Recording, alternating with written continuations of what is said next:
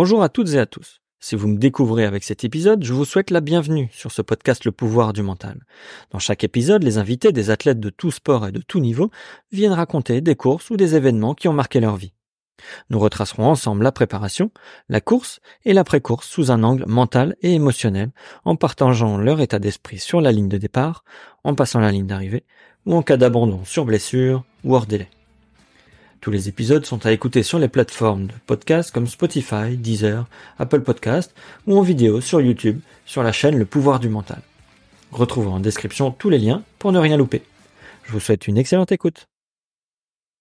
Eh bien, bonjour Marco. Bonjour Lionel. Alors, je suis ravi de te recevoir aujourd'hui pour ce nouvel épisode. Je t'ai rencontré parce que tu postes beaucoup sur LinkedIn. Tu postes à la fois sur ton aspect pro de conférencier, de coach, et tu postes aussi sur pas tes résultats de course, mais voilà ton ressenti de ta dernière course qui était un premier marathon qui s'est pas passé tout à fait comme tu l'avais prévu.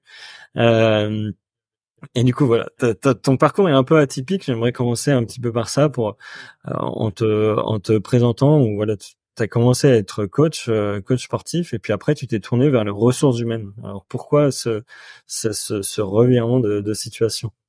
C'est ça. Et du coup, je suis particulièrement heureux que tu m'aies invité pour ce podcast, puisque je suis à la fois, moi, un passionné de sport depuis toujours. Et mon premier métier, effectivement, c'était préparateur physique, donc licence STAPS. Et ensuite, j'ai fait un DU européen de préparation physique. J'avais envie vraiment de toucher un peu plus le haut niveau. J'ai fait ça 3 ans. Et à mes 24 ans, j'ai eu une prise de conscience que peut-être beaucoup ont eu dans le milieu du sport. Très difficile de faire de sa passion son métier. J'avais 6 ou 7 contrats à temps partiel et très concrètement, je gagnais 500 € par mois. Donc, je me suis dit, est-ce que je fais ça encore 10 ans ou est-ce que je me reconvertis et je garde le sport comme passion? Et c'est là où, un peu par hasard, j'ai atterri dans les ressources humaines. D'abord par le recrutement, puis après responsable RH. Puis DRH, jusqu'à des populations de 450 personnes. Voilà. Et la ligne de temps de tout ce parcours-là, c'est vraiment l'accompagnement, le fait de faire grandir les gens, à la fois dans le collectif et dans l'individuel. Et tu vois, c'est ce qui m'a conduit à créer mon activité de conférencier et de coach pour les managers et les dirigeants il y a 2 ans, qui est vraiment centré autour du management par la confiance et du leadership. Et en fait, tu vois, les parallèles pour moi aujourd'hui, ils sont évidents entre entreprise, management, RH et sport. Ouais, du coup, tu dois aussi parler de sport dans tes conférences. Alors oui, je parle un peu de mon parcours, de ce côté justement atypique. Et puis, j'adore faire des parallèles entre ce qu'on rencontre, nous, en tant que sportifs amateurs, ce que moi, j'ai pu rencontrer auprès de sportifs un peu plus aguerris et tous les parallèles possibles dans le management, la cohésion d'équipe, la coopération et la performance. Ok, excellent. Et du coup, comment est-ce que tu arrives à la course à pied ? Pourquoi la course à pied ? Qu'est-ce qui te plaît dans ce sport ? Alors, à la base, moi, je suis tennisman. Donc, okay. J'ai fait 13 ans de tennis. Pour ceux qui connaissent, j'ai été classé 15 ans. Donc, tu vois, c'est un petit niveau régional. Mais voilà, j'ai toujours adoré ce sport-là. Et j'ai une relation particulière avec le tennis depuis 13 ans. C'est « je t'aime moi non plus ». Voilà, ouais. On se quitte, on se remet ensemble, on se requitte, on se remet ensemble. Et donc là, on s'est, je pense, séparés définitivement finalement cette année au mois de mai. Ouais. Alors j'ai toujours un petit peu couru, moi j'ai toujours fait une à 2 fois par semaine, mais comme un tennisman s'entraîne, tu vois, avec du 15-15, du 30-30, ouais, d'accord, des sorties, après, c'est, du 1h15, tu vois. Ouais, c'est un effort particulier le tennis, parce que finalement t'as besoin d'endurance, mais t'as aussi besoin de beaucoup d'explosivité finalement. C'est ça. Et donc, tu vois, moi, enfin, là, tu le vois pas sur la vidéo, mais le bas du corps, j'ai plutôt, tu vois, des cuisses assez développées. Et voilà, ouais. Le tennis, effectivement, c'est des efforts d'intensité assez haute. Et j'ai jamais dépassé le 5 ou le 10 km en course. Et ouais. Là, tu vois, comme j'en ai eu ras-le-bol du tennis au mois de mai, je me suis dit, bon, allez, je switch sur la course et je vais vraiment en faire mon sport numéro 1. Et c'est là où j'ai vraiment commencé au mois de juin à m'entraîner 4 fois par semaine. Et avec ce marathon de La Rochelle en ligne de mire, en me disant, bah voilà, c'est pour moi le défi ultime. Passer entre guillemets du tennis à marathonien.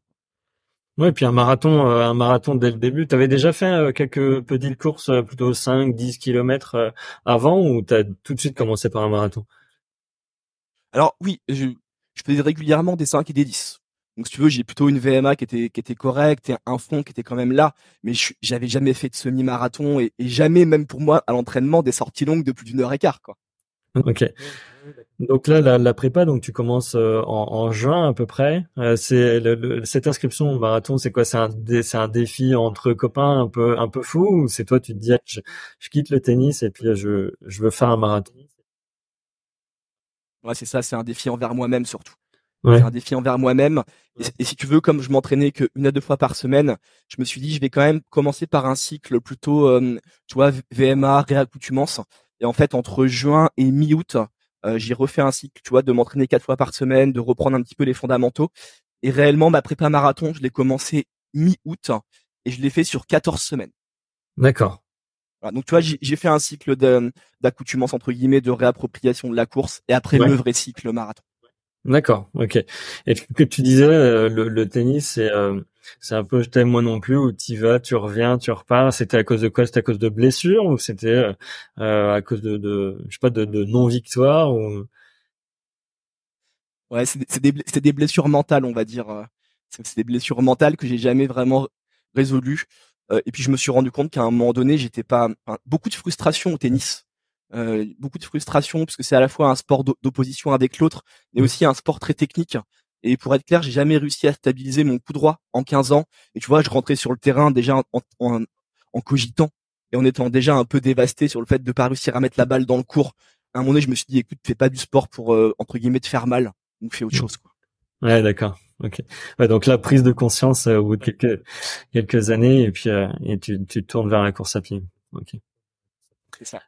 Enfin, comment ça s'est passé au moment de la préparation? Comment t'as trouvé ton plan d'entraînement? J'imagine que tu l'as trouvé un peu tout seul, puisque tu t'avais cet aspect de formation en fait. Du coup, tu l'as construit tout seul ou t'as été accompagné sur l'aspect sportif? Ouais, alors si tu veux, effectivement, j'ai les bases et les fondamentaux, mais j'avais pas envie de me prendre la tête. Je pense que j'ai quand même quitté ce milieu-là depuis 13 ans. Il y a pas mal de techniques qui ont évolué aussi et j'avais envie de me laisser porter. Et donc, en fait, j'ai suivi le programme de Campus Coach. Okay. Avec, tu vois, l'appli digitale qui, en fait, me guidait et qui permettait de me structurer, suivre et d'avoir accès aussi aux coachs un peu digitaux pour poser des questions. Voilà, j'ai quand même fait un plan un peu standard que j'ai pas fait moi-même. Ouais, d'accord. Et est-ce que... il y avait des craintes, t'avais des peurs par rapport au marathon? Alors, je dirais pas des peurs, je dirais plutôt, tu vois, de l'excitation. Et tu vois, dans ma tête, pour moi, faire un marathon, c'est l'accomplissement d'un sportif. Ouais. Dans ma tête. Ouais. Et tu vois, j'avais plutôt cette excitation de me dire, allez, je me fixe ce défi-là, j'y vais complètement dans l'inconnu. Et tu vois, peur, non, c'était plutôt de l'excitation, de l'envie et de me dire, bah, la prépa va déjà être une aventure en soi. Ouais. Et voilà, on voit semaine après semaine, quoi. Ouais, c'est clair. Moi, c'était pareil. J'avais une grosse peur. C'était le mot marathon. Tu vois, marathon, je sais pas, marathon, ça me faisait peur. Et du coup, bizarrement, 42 kilomètres, ça me faisait un peu moins peur quand je parlais plutôt en kilomètres. Et du coup, j'avais ce petit truc là, quoi. Est-ce que dans ta préparation, t'as inclus l'aspect mental? Tu vois, est-ce que tu t'étais préparé à des blessures pendant la préparation ou différents scénarios pendant la course? Honnêtement, non. Je me blesse très peu. Mais par contre, j'étais allé avec le fait de me dire, je m'entraîne que 4 fois par semaine. Okay. Et en fait, ce que j'ai fait, c'est que j'ai vraiment essayé de faire en sorte que chaque sortie, toi, d'être hyper concentré, hyper focus et de me dire, attention, ni trop, ni pas assez. Ouais. Respecte la bonne allure. Et alors, pour faire le parallèle, les premières séances qui étaient les plus dures pour moi, c'était celles d'endurance fondamentale. Parce que j'étais habitué à courir, tu sais, un peu à l'arrache et trop vite. Et donc, j'étais plutôt au départ à me dire, non, moins vite, non, tiens ta zone, non, pas à cette allure. Et tu vois, c'était plutôt une concentration de se dire, reste focus sur le plan, pas plus. Ouais, d'accord. Ouais, c'est vrai que des fois c'est dur. Puis quand on commence à s'améliorer, on a envie de courir plus vite. Mais il faut respecter, faut bien respecter les allures ou certaines sorties un peu footing où tu cours un peu plus lentement que les allures classiques. Ouais, c'est clair. Donc pas de blessure pendant cette préparation. Et donc t'arrives sereinement le jour de l'épreuve. Enfin, tu vois, la veille au soir avant de te coucher, comment est-ce que tu te sens? Est-ce que t'es confiante, t'es euphorique ou t'as peur? Non, alors en fait, je pense que le mot qui revient, en fait, je suis fier de moi. Je suis fier de moi et pour moi, quoi qu'il va se passer demain, je suis hyper heureux parce que j'ai pas raté une séance. Ouais. Sur les 14 semaines, j'ai pas raté une séance. Et pour moi, c'est énorme puisque pour tout te dire, je pars. Enfin, les années précédentes, dès qu'il pleuvait, j'y vais pas. Quand il fait nuit, j'y vais pas. Quand il fait trop froid, j'y vais pas.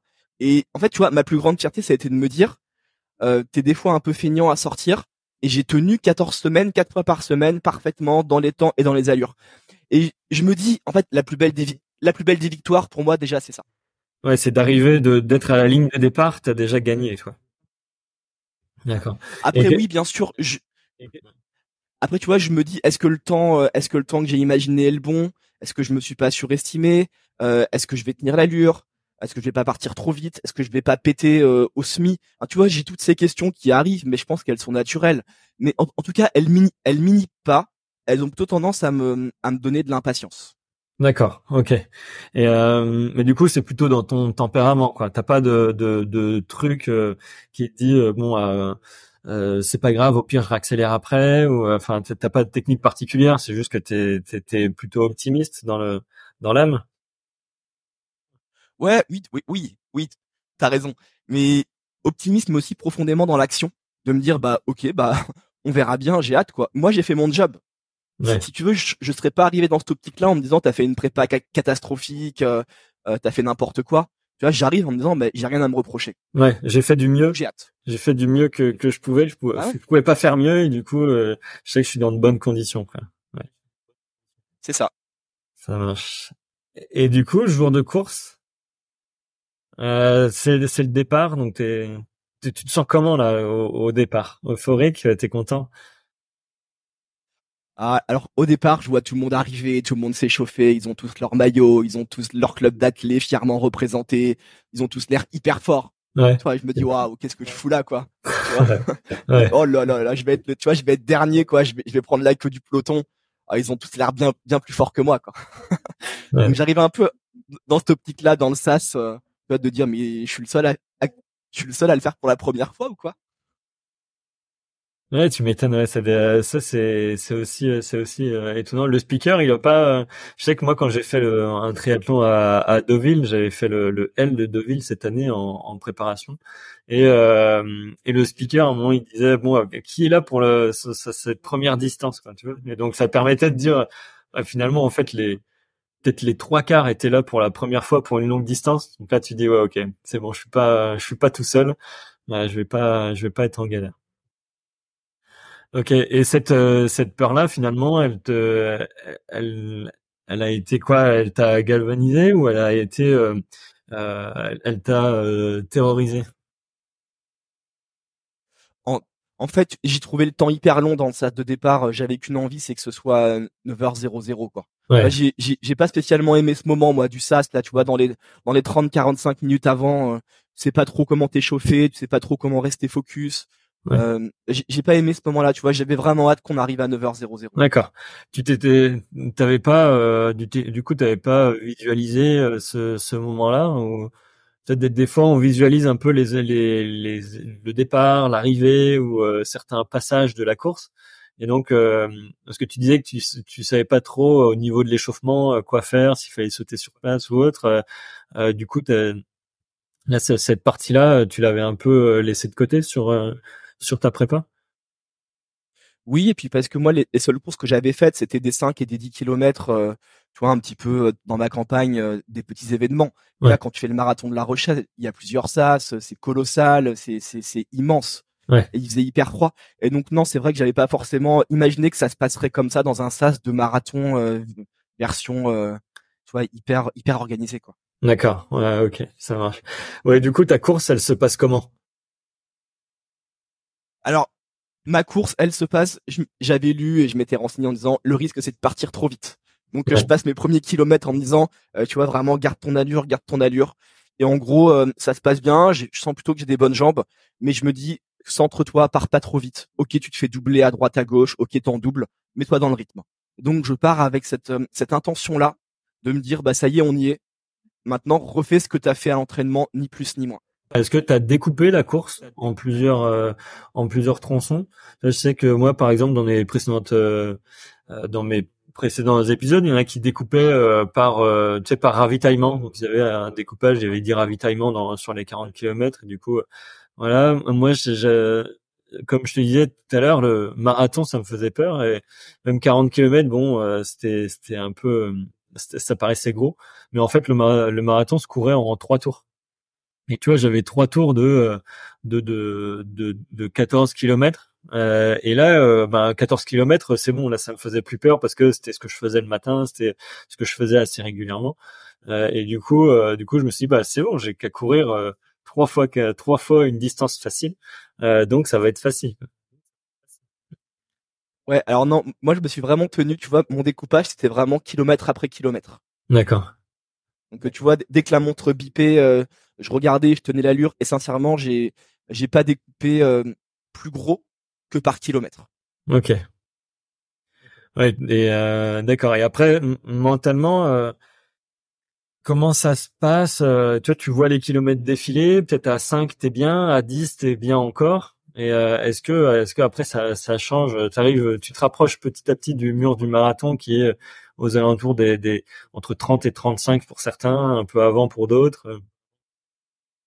Du coup, on va en parler après pour ce qui s'est passé.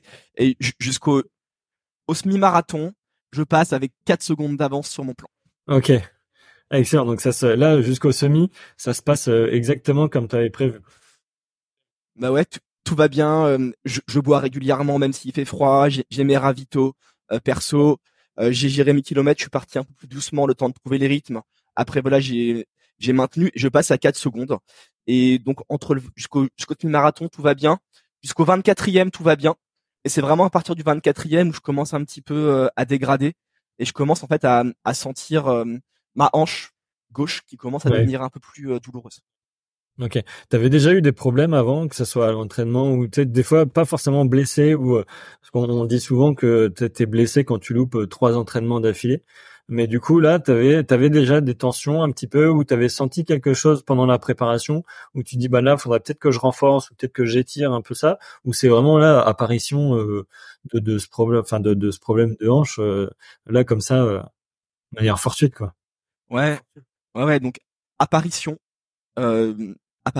j'ai eu aucun problème pendant la prépa, mais tu vois, maintenant que je refais le fil en arrière, les sorties de plus de 2 heures, j'en avais jamais fait comme tu l'as compris.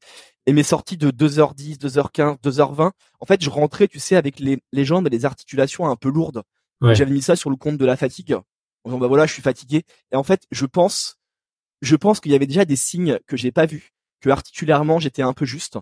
Et en fait, ma plus grosse erreur, c'est que j'ai pas entendu ces signes-là. Je suis pas allé chez l'ostéo et je suis pas allé chez le podologue. Ouais. Et tu vois, c'est ma grosse erreur. Et ça pardonne pas sur des distances aussi longues. J'ai négligé ces 2 points qui m'auraient peut-être permis d'aller plus loin. Ouais, d'accord. Du coup, là, t'approches des 30, ça va de moins en moins bien, t'as de plus en plus mal. Ouais, c'est ça. En fait, entre le 24 et le 27, j'ai mal, mais j'arrive à tenir l'allure. Tu vois, c'est un peu vallonné, je perds en gros les 5 secondes au kilomètre, c'est plutôt très bien.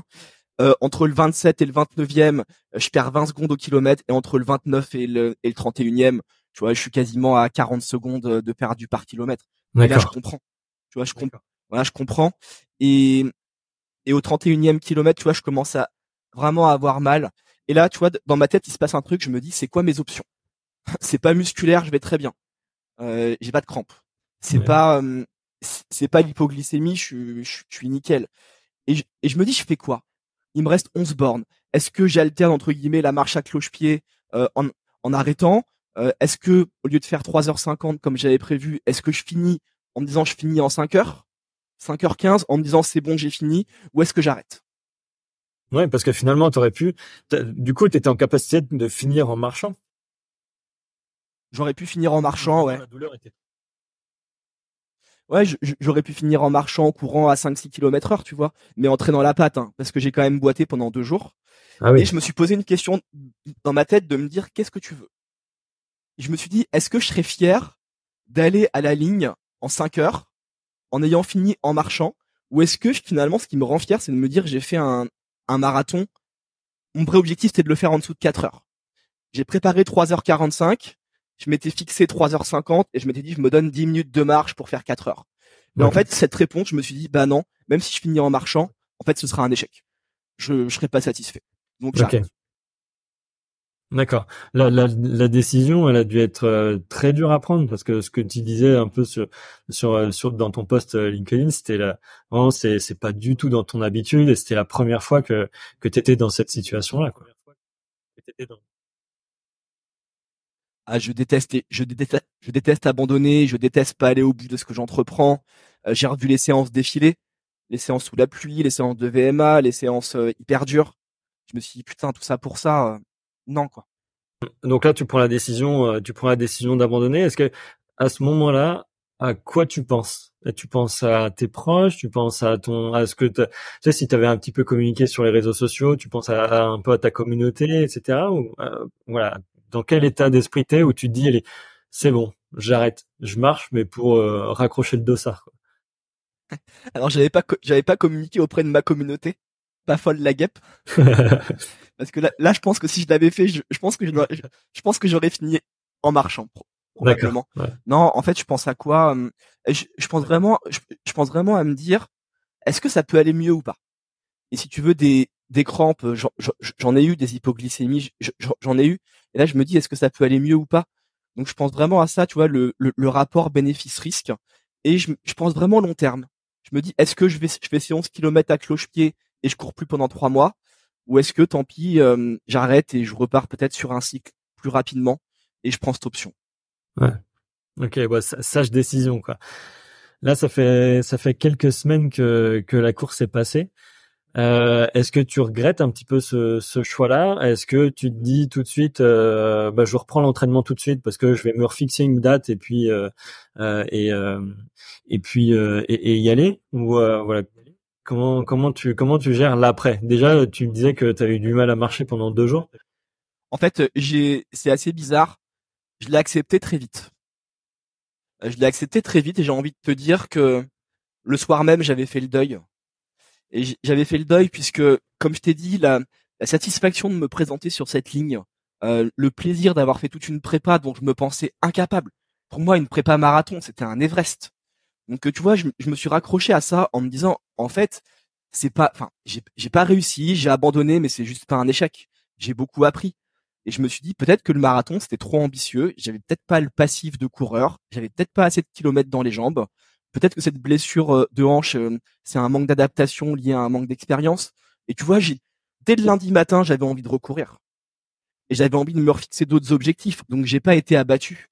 Et pour moi, ça a été reparti très vite, tu vois, j'ai rechaussé les chaussures, je crois, le jeudi soir, 4 jours après. Ok, d'accord, donc la douleur était passée et t'avais déjà envie d'en découdre. Ouais, la douleur, elle est passée au bout de 2 jours. Donc là, j'ai pu reprendre progressivement sans avoir aggravé trop gravement. Tu te refixes un objectif marathon? Non. Là, je reprends vraiment, tu vois, de la base. Par contre, je vais continuer à m'entraîner 4-5 fois par semaine en gardant le rythme et le kilométrage et un peu un volume assez fort. Et pour 2024, je redécide de partir sur des 5 et des 10. D'accord. Mais vraiment, tu vois, pour le coup, avec des objectifs, de repartir sur des distances courtes. Et je pense qu'on recommencera le marathon, je pense, en 2025. D'accord, ouais. Ouais, t'es pas fâché avec la distance, quoi. Non, et puis tu vois, sur 2024, à titre perso, je pars 2 mois en vacances l'été prochain, loin. Et je pourrais pas courir pendant 2 mois, donc j'ai pas trouvé de période assez longue pour refaire une prépa marathon en bonne et due forme. Ouais, d'accord. Ouais, d'accord. La dernière question que j'aime bien poser, c'est est-ce qu'à un moment pendant la course, tu as eu un encouragement, donc que ce soit d'un proche sur le bord de la route, que ce soit d'un autre athlète, un encouragement qui t'a marqué, qui t'a reboosté? Alors, c'est pas un encouragement, mais c'est un événement qui m'a énormément ému. Je crois que ça devait être vers le 4e ou le 5e kilomètre. J'ai doublé un couple, plutôt de personnes âgées. Je sais pas, je pense qu'ils avaient entre 50 et 60 ans. La dame était non-voyante. Et c'est son mari qui courait avec elle à son bras. Et ils ont fait le marathon tous les deux, comme ça, tu vois, enfin vraiment coude à coude. Et j'ai trouvé ce moment, juste extraordinaire. Je les ai félicités, je les ai encouragés. Et Enfin, voilà, j'ai trouvé ça vraiment hyper, hyper beau et révélateur sur ce que le sport peut apporter. Et ton podcast, le pouvoir du mental, j'ai trouvé ce moment incroyable. Ouais, c'est toujours étonnant les gens qui font ça en couple ou des fois on voit des duos avec un handicap et ça c'est incroyable parce que finalement c'est peu importe le temps, peu importe la distance, c'est vraiment le chemin qu'on a, enfin que les gens font ensemble parce qu'ils se sont préparés ensemble et là ils font la course ensemble et ça c'est extra. Très bien, bah écoute, je te remercie. On arrive à la fin de cet épisode. Je te remercie beaucoup, vraiment beaucoup pour ta transparence et puis ce récit de course. Puis bah merci à toi pour ton invitation. Merci beaucoup. Et bien à très bientôt alors. Merci d'avoir écouté cet épisode jusqu'au bout. Si vous souhaitez toujours plus de contenu inspirant, des récits de course et des histoires incroyables, retrouvez tous les épisodes sur les plateformes de streaming, YouTube, Instagram et Facebook. N'oubliez pas de vous abonner pour être sûr de ne rien manquer. Avant de conclure, j'aimerais vous rappeler à quel point votre avis est important pour moi. Vos retours et commentaires sont les piliers qui m'aident à grandir. N'hésitez pas à partager vos impressions, suggestions et idées pour faire de chaque épisode une expérience encore meilleure. À très bientôt.